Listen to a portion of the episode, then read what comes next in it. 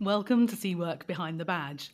Seawork is the place to meet up, but there may not always be the time to find out about the person behind that exhibitor badge. In this feature, we get to know the people at Seawork just a little bit better.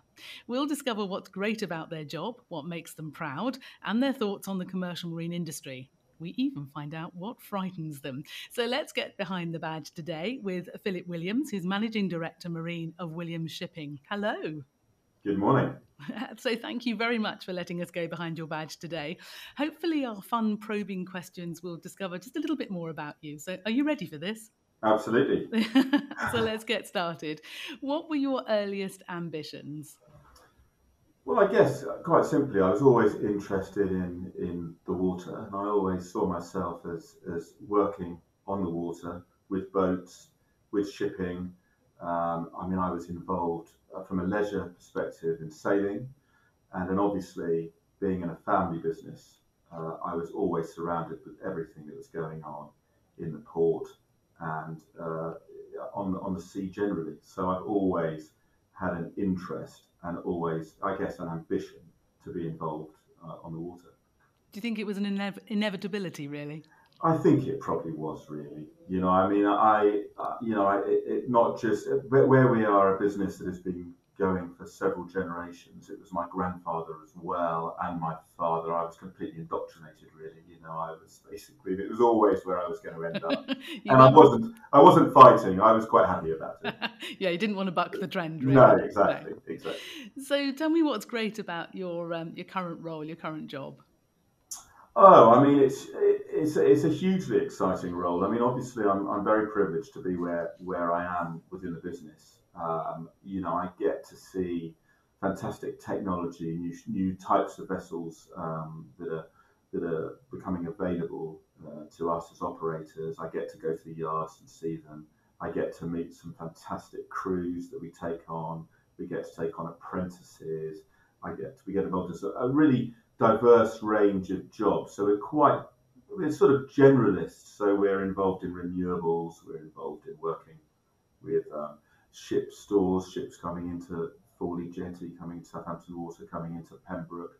Um, we're involved in marine civils work. So I get to I get uh, involved in some really interesting projects, meet some really interesting people, and uh, you know, and and it's we have got great kit, great people. It's it's there's lots to uh, lots to be very excited about in our current in my current role. I think I know what's going to be the, the answer to the next question then, which is what makes you proud. Well, it's interesting. I mean, I I, I love uh, I love seeing our, our boats on the water uh, looking pristine, uh, looking well operated, being well handled. Uh, we love um, good seamanship. I mean, the whole ethos of our business is, is really entrenched in traditional seamanship, and we like to we, we like to see that. Um, and I think probably the bit that makes you really feel proud is, is when you get good feedback from your customers. I mean, that is something which just always makes you feel feel good, and we always share that with our with our crews. But I mean, that's the that's the icing on the cake. Good good feedback from our customers. You mentioned, mentioned apprenticeships too. It must be you must be very proud to see the younger generation coming through. Yeah, we are, and and you know, there's we don't have a hundred percent um, success rate with our apprentices. Some of them decide that the sea is not for them, and this type of work is not for them. The ones who stay tend to be really good, and and so far, you know, they've, they've, they've stayed for a long time. So those are the ones that have, have they've started young, uh, learned, you know, right from the very beginnings, doing the very basic menial tasks to some extent, and they've proved to be really, really solid. So it's huge satisfaction in, in getting apprentices involved and seeing them develop. Yeah. So, from what makes you proud to what frightens you? Well, I think you know, this is uh, an industry where we're not all sitting behind desks. We've got a lot of people who are out there working on the water, and it can be a very hostile environment. And I suppose the things that things that I'm most concerned about are crew safety, uh, and you know that's something that is it, it's just a battle that goes on all the time to constantly think of ways to try and make the operations safer and to train people um, and to and to make them absolutely aware of, of all the dangers um, that are around them when they're on the water. I mean, one of the worst things actually, and it's a sort of a traditional sort of fear, if you like, is fog. I mean, working in fog or getting caught in fog is really, really horrendous. And you do your best and you make sure that people are trained uh, with all the navigation aids that they've got um, and that you have the best equipment that you can. But that is a typical, you know, strong winds, strong wave, big wave heights, fog. They're all things which are, are a big concern. So that, that would be what frightens me more than anything else. I, mm, I totally agree with that. I hate fog at sea. There's nothing yeah, worse.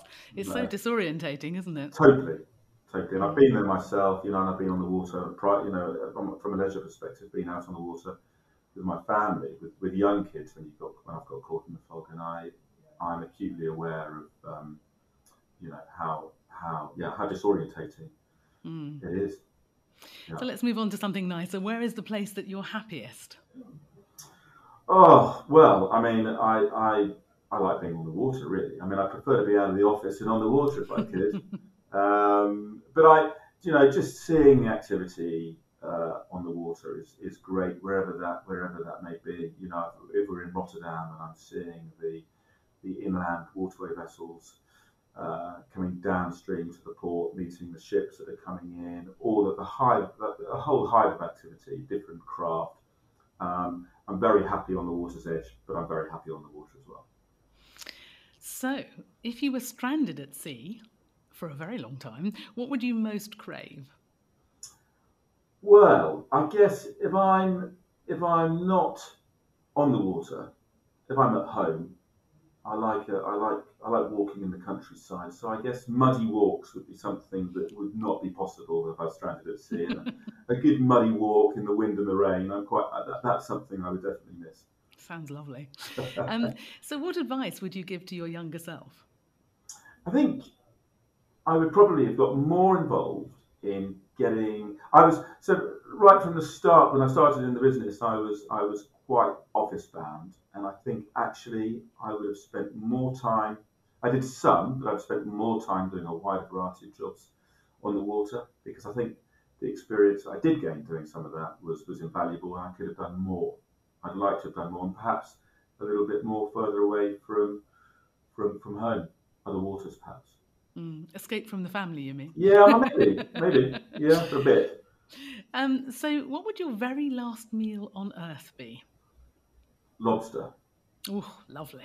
Yeah, you can't. I can't have enough of it. I don't have very much of it, but when I do, I love it. Well, being by the water, at least you've got a chance of getting it really, and lovely yeah. and fresh. So. Yes. And, and what are you most looking forward to in the future? Well, I think I think as an industry, we're, we're at a really interesting point in time. I mean, there's a huge amount of talk about um, cars, um, petrol and diesel cars not being available from 2035. Um, I think that the marine industry is lagging, although there are some people that are doing make, got some really exciting projects. Um, but you know, we're on the cusp of moving into a different type of technology for powering our vessels, and it's a huge challenge. Uh, but we'd like to be at the forefront of it. And I think it's going to be really, really exciting. I still don't know which way it's going to go, um, but certainly it's it, it's exciting times. Hmm. So, what sort of preparations are you making? Well, I mean, we, we are involved in, in quite a lot of um, a lot of forums where we're discussing the various uh, various sort of options. Uh, I mean, unfortunately, at the moment, if you build a new vessel, you can have a vessel which is IMO tier three and it will have um, scrubber units fitted to it. But it's very much, you know, very, very fine tuning something which we already know is not going to uh, is not going to last the course of time. So if we were to build a new vessel now, we would have to configure it in such a way, bearing in mind that the vessel's probably going to last 20, 25 years, we would have to configure it in such a way that it could take the power plant of the future. Mm. So although it might come with with, with engines running on marine gas oil, it would have to be adaptable to whatever the, the new new power source is, whether that's hydrogen, ammonia, methanol, or, or electric. Hmm. I suppose that's the difference between boats and cars or ships and cars, is that their longevity. A car doesn't tend to last anywhere near as long as a vessel, does it? No, well, exactly. I mean, tr- traditionally, we sort of looked at everything on a sort of a 25 year basis. Maybe that will maybe that will change, but certainly going up to the, the, the smaller ship market, which we're a bit more familiar with, you know, a lot of those vessels are now being built with the ability to change power source um, when options become available. At the moment, um, the options are not not really there. It's, it's not clear which way to go. Mm. Exciting times, I think, Yeah. ahead. So, um, if you had one piece of advice for the industry, what would it be? Well, I think, I mean, we touched on apprentices, but I think we all really have to uh, embrace the younger generations and get them into our industry. And I think we have to accept the fact that, you know, we take on a dozen apprentices, and some of those may end up going into the merchant navy, some may end up going to the fishing fleet, some are going to end up working for our competitors. It doesn't matter. If we're all doing it, and we're all encouraging people to come into the industry, and not and, and and prior to apprenticeship schemes, if we can get school kids to come down and see what we do here, get them to do tours of the docks, take them on board the boats, just so that it's an option, because I don't think that it's something that there's even thought about in our schools. But we all have to get young people into the industry because the, the pot is getting smaller and smaller. Hope to see you at our careers and training day on the Thursday of Seawork then. Yeah, that'd that be would be great. great. Well, it's been lovely to talk to you today. Thank you for letting me go behind the badge. And uh, we look forward to seeing you at Seawork in June. Absolutely, looking forward to it. Thank you very much. Thank you. For more Seawork podcasts and to take advantage of Seawork Connect, commercial marine business online, register or sign in at seawork.com.